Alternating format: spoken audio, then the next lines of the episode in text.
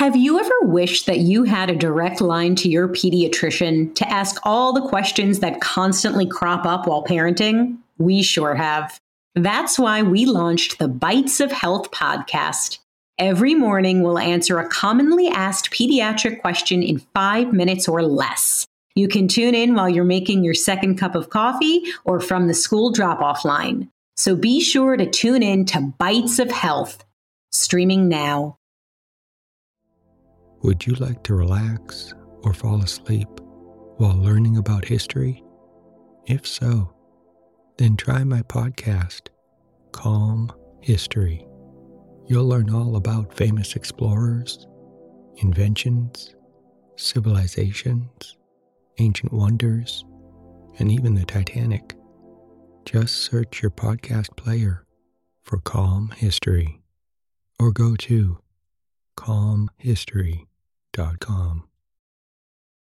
Hello, welcome to Emotional Badass, where Moxie meets mindful. I'm Nikki Eisenhauer, your host, life coach, and psychotherapist. And on today's episode, we are reflecting on the year, exploring regret and opportunity as a prerequisite to New Year's resolutions.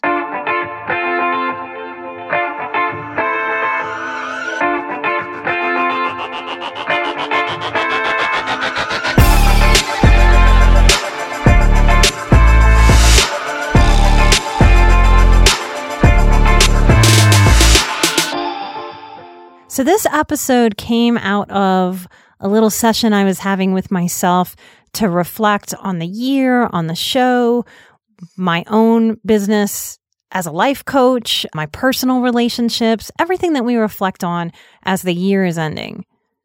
Thank you to all of you who have joined this year's boundary course. I was reflecting on how grateful I am to have had all of you who've participated and how encouraging it is for me and for each other when you join that kind of work to know that people are out in the world doing that work to better their lives, to better their families, to find more peace and fulfillment in this one precious life that we get. I've created two episodes this one on reflecting and another one on support so that we can look through the lens of this podcast about what support is and the ripple effects of all support. So, in this reflection episode, you might want to just listen and sit with what comes up for you. And that's kind of my first tip. You know, I'm a feeler. I'm a big time feeler. And on top of being a feeler, I think of myself as a scattered creative. Even when I'm organized and getting things done, sort of my natural state, I would say, would be scattered creative and feeler. So for me, often when I'm reflecting, I want to sit and feel it. That's how I feel it move through me. That's how my insights come to me. That's how I slow down and listen to my intuition about whatever I'm reflecting on and what I need to know about the past so that I can move more successfully and more healthily into my future. But maybe you have more of what I think of as an engineering mind. Maybe you're more concrete and more organized. So think about who you are as we get into this episode and what you need. Do you need to sit and feel through this, or do you need to sit with bringing pen to paper so that you can reflect on your own year going through the months? January, February, March, going through your year that way. If that way calls to you, what I can suggest is that you use your bank statements to look through what were you spending money on in January to help you sort of move through your experience through the year as we reflect. There's no wrong way to reflect. And my next tip is that, you know, we tend to get so wrapped up as seekers about where we want to go, what our future goals are, where we think we should already be. A lot of us feel as a tribe behind the curve we feel behind other people who maybe don't seem so emotional. You know, it takes time to process our emotions. We might not move through the world in the way that we see other people moving through the world. And that kind of comparison can leave us feeling like we're behind, like we're trying to play catch up. So, in reflecting, I invite you to look at where were you last year at this time? Where were you three years ago? Five years ago? 10 years ago. That's a powerful set of questions to sit with and to see what just organically comes over you without overthinking, just to see what pops up from your subconscious to step into the answer of those questions. If you're stumped or want to dive more deeply, you can look at this historical way of reflecting last year, three years, five years ago, 10 years ago. What does that mean to you physically? What about emotionally? How do you feel now versus last year? What about mentally? If you've been listening to the show, my hope, I just crossed my fingers, my hope is that you know better now than ever before in your life how to mentally and emotionally show up for yourself with compassion and with truth. Where are you on your professional journey now compared to the past? Where are you financially? Whenever I mention money or talking about money, even though it's one of the scariest topics to me, I tend to get the, the most sort of rah rah, the most interaction online or on episodes. We really need to improve our relationship with money. How are you financially in this moment versus years before? What about spiritually? How does that play in to your life, to this past year, to where you are right now? So some of you might just stop and dive into that question and play around with that for a little while. What's that do? What does that feel like to consider where you were before instead of being so wrapped up into where you want to go? You notice the difference there? When I'm running towards the future, I'm often accidentally and mindlessly practicing that what I'm doing right now isn't good enough. And that's a very old teaching and wound for me. So it's one that I want to pay attention to. And each time I stop and go, wait a minute, how far have I come? That question, that assertion of, wait a minute, I get to look at how far I've come instead of where I'm not at yet. I support my own growth and wound healing that where I am right now is good enough. I choose for it to be so. And that acceptance will help me launch into my next year with more clarity and more peace and more truth. Maybe this is something you journal about or meditate on or discuss with a friend or your therapist. What did you push through this year? What did you really work hard to just make happen for yourself? How did you show up? I need this question as a balancer so that I'm not accidentally stroking my human ego that thinks it needs to push through and bust through and work so hard on everything. One of my goals for myself continuously the last few years has been to make things easier. That starts with the way that I process. So I, I want to look at what did I push through? My goodness, this year I pushed through another move, my fifth move in four years.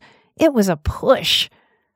I want to sit and reflect on that, at how much can change, how much I can still accomplish with my work and this podcast and my personal life, even while going through a push. I want to celebrate that. The other side of that coin for me that helps balance and keep my ego in check is what did the universe drop in my lap? What did it just give me? I just found out recently that the podcast was mentioned in the December issue of Mindful Magazine. No one contacted me or my team about that. No one asked if we would like to be added. No one shared from the magazine that we were added. An old colleague and friend found it. Hi, Joy. And Joy shared it with me. And that's how I knew. I mean, that was something that the universe just plopped in our laps here at Emotional Badass. That's an important thing for me to acknowledge, not just for my grown up self, but for my inner child who had a lot of things that were tough and hard. Look at that. With no extra effort, that just kind of fell out of the sky. Now, if we're struggling, if we're in pain, if we've had a lot of loss, it can be hard to open our eyes when we're angry or hurt. But if we play I spy with what was easy this past year, maybe you got a raise that you didn't have to ask for. Maybe something just became easy that's usually hard. Maybe the universe threw something negatively into your lap. If you were hit with some hard waves this year, how did you stay afloat? Another reflecting tip very useful for us to consciously shift and put on the lens of learning versus one of regret. Regret is defined by Merriam Webster as sorrow aroused by circumstances beyond one's control of power to repair. Now, countless times in my career, I've said to people and to myself, we don't get unlimited chances. And those of us that care a lot about most things, the way that we do as highly sensitive people and empaths, we may be at risk for feeling more regret regret about what we have done and regret about what we haven't done. But what happens when I ask you to flip that regret lens over and allow a lens for learning? Now, as a principle, I try to not live with regret. But one of the greatest regrets of my life was going through my first divorce and losing contact with a stepchild that I loved very much and continue to love from afar. You know, we go through some doozies in this life of things that we can't control and choices we make that maybe we would make differently from a different wisdom and experience point. As highly sensitive people, it's my belief that we must, for the sake of sanity and energy, learn a healthier way to process our regrets so our regrets don't get so heavy that they just try to drown us. I learned a lot about myself from that regret. I learned how much I love people I learned how much I could love someone that I had no claim over or no relation to, no, no blood between us.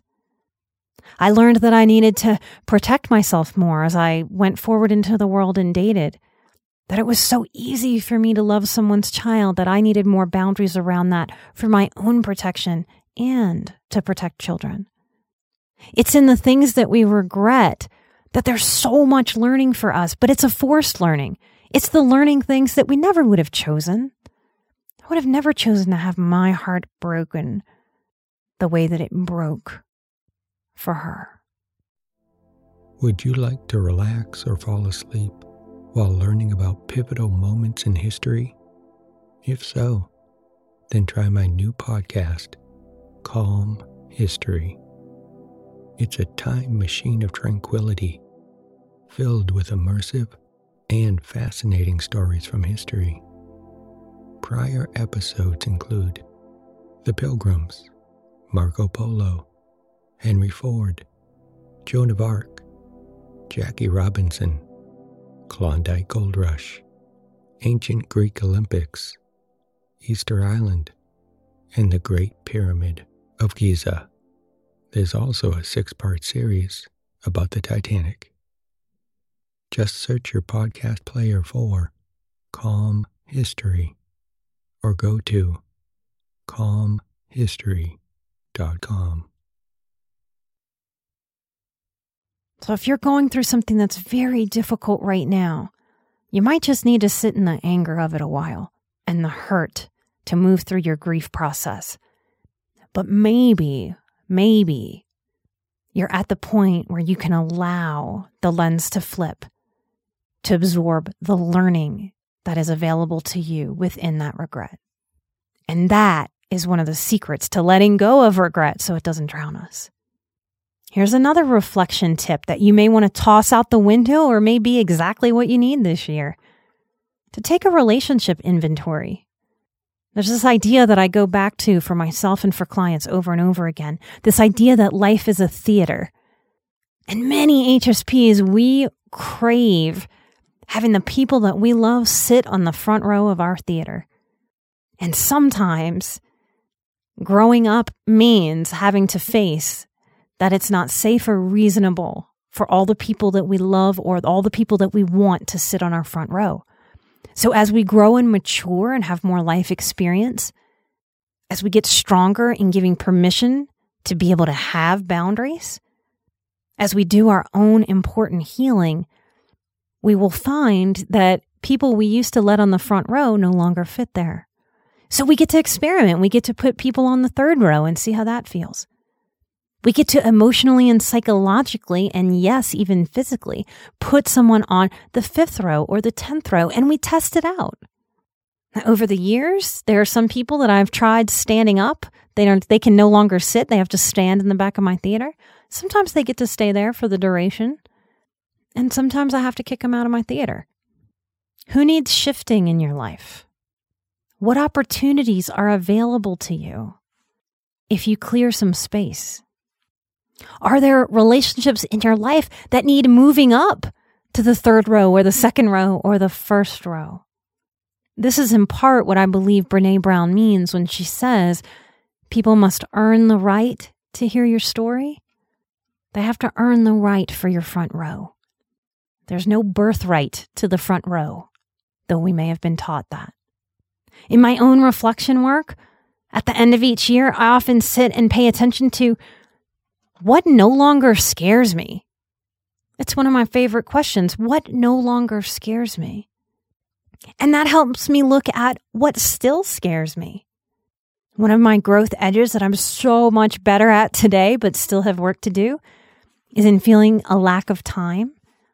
I know that's a big one for HSPs. We often struggle with a real fear of not having enough time to get to all the things. There are so many projects that I have that I want to get to. And I have to pace and I have to shift that so that I'm not constantly feeling a lack of time. Looking at what still scares me or what still bothers me as a human being will very much help me in the next phase of reflection when I'm creating my New Year's resolutions. And this is a very important, brave piece of reflecting to sit and name what you appreciate about life, living, and yourself this year. Now, that might be the squirmiest one on this list for many of you to be able to sit in quiet and in stillness and name what do you appreciate about yourself. To be a good model of this, I feel called to name this because it's hard, right? What I appreciate about life is that there's a learning opportunity constantly. And that when I let go and meet myself in the present moment, possibilities feel limitless. I appreciate that I can go into nature at any time and just feel restored and connected, a part of something so much bigger than myself when I feel lost or overwhelmed or confused or scared, that the earth can hold me like that. That's why we call her Mother Earth.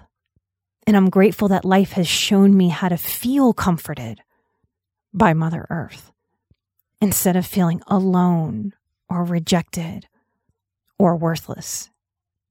I appreciate that life allows me to wake up every single day, even the hard days. I appreciate that I continue to learn how to love my flawed self that I get gifted with the possibility of being a better person each day, that I am gifted with more life. There's so much to be grateful for when I sit down and get still and make myself look. What I appreciate and love about myself this year, how we have continued to get an episode out every single Monday without missing even one. That my creative scattered self can, with the help of my team, produce that way. I appreciate that I continue to push myself to talk about things that scare me, to face what's real and authentic instead of what's curated and looks perfectionistic.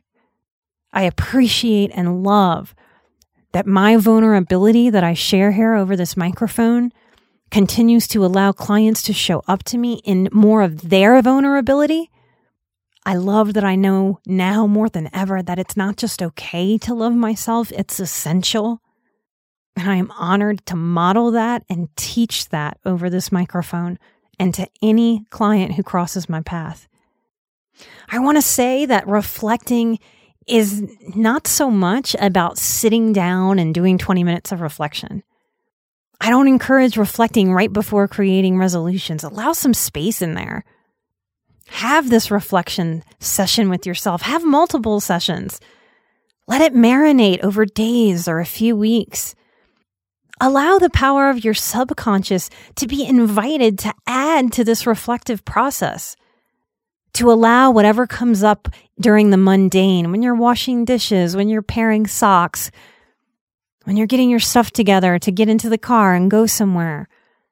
The invitation to our subconscious hey, tell me what you would like me to reflect on. You might be surprised at what that subconscious and your intuition just hands up to your consciousness.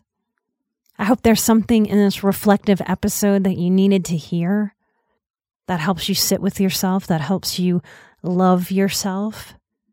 In my opinion, it's your job and my job. It's Chris's job. It's Kat's job. It's everyone I know. It's our own jobs to radically learn how to love ourselves. One of the best ways that you can support the show is to get on iTunes and give us a rating and a review if you have not done that already. I know it takes time and effort and energy, and everybody is so overly busy. We appreciate it so much. And I just want to give some iTunes shout outs to those of you who have spent the time, energy, and effort to get online, go through all those steps to share what the show has done for you on the iTunes reviews. I want to thank my favorite Megs. You share in your review that you've suffered from panic disorder for 25 years.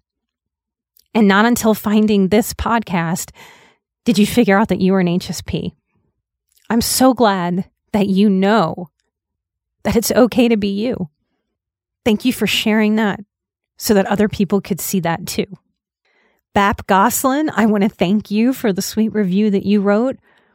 That helps me know that maybe Monday is the best day for us to keep releasing the show, that it kind of helps you with your Monday funk and helps you get going. I'm so glad it works that way. Oh, Marie, I'm grateful that you're grateful.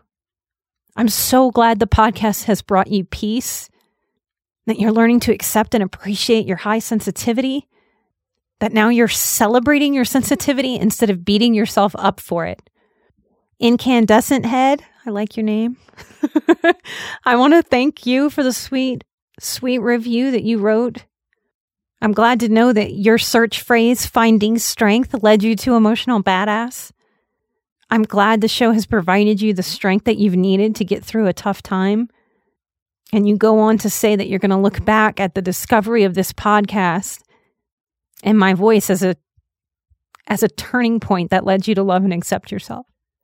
Thank you for sharing what the show has meant to you. I promise you it helps other people find this show. And the more people that figure out that they're highly sensitive and that healing is possible, the better our world gets. The butterfly effect is real. We've recently hit more than a million downloads. Think about that for a moment. Let that in. So many of you have felt so alone in your sensitivity throughout your whole lives. There are a million downloads of our episodes. We are out there. You are unalone. That is something powerful to reflect on. Please continue to take care of yourselves. I promise that I will continue to take care of myself. I am an emotional badass. You're an emotional badass. And together we are where Moxie meets mindful. Light and love. Bye bye.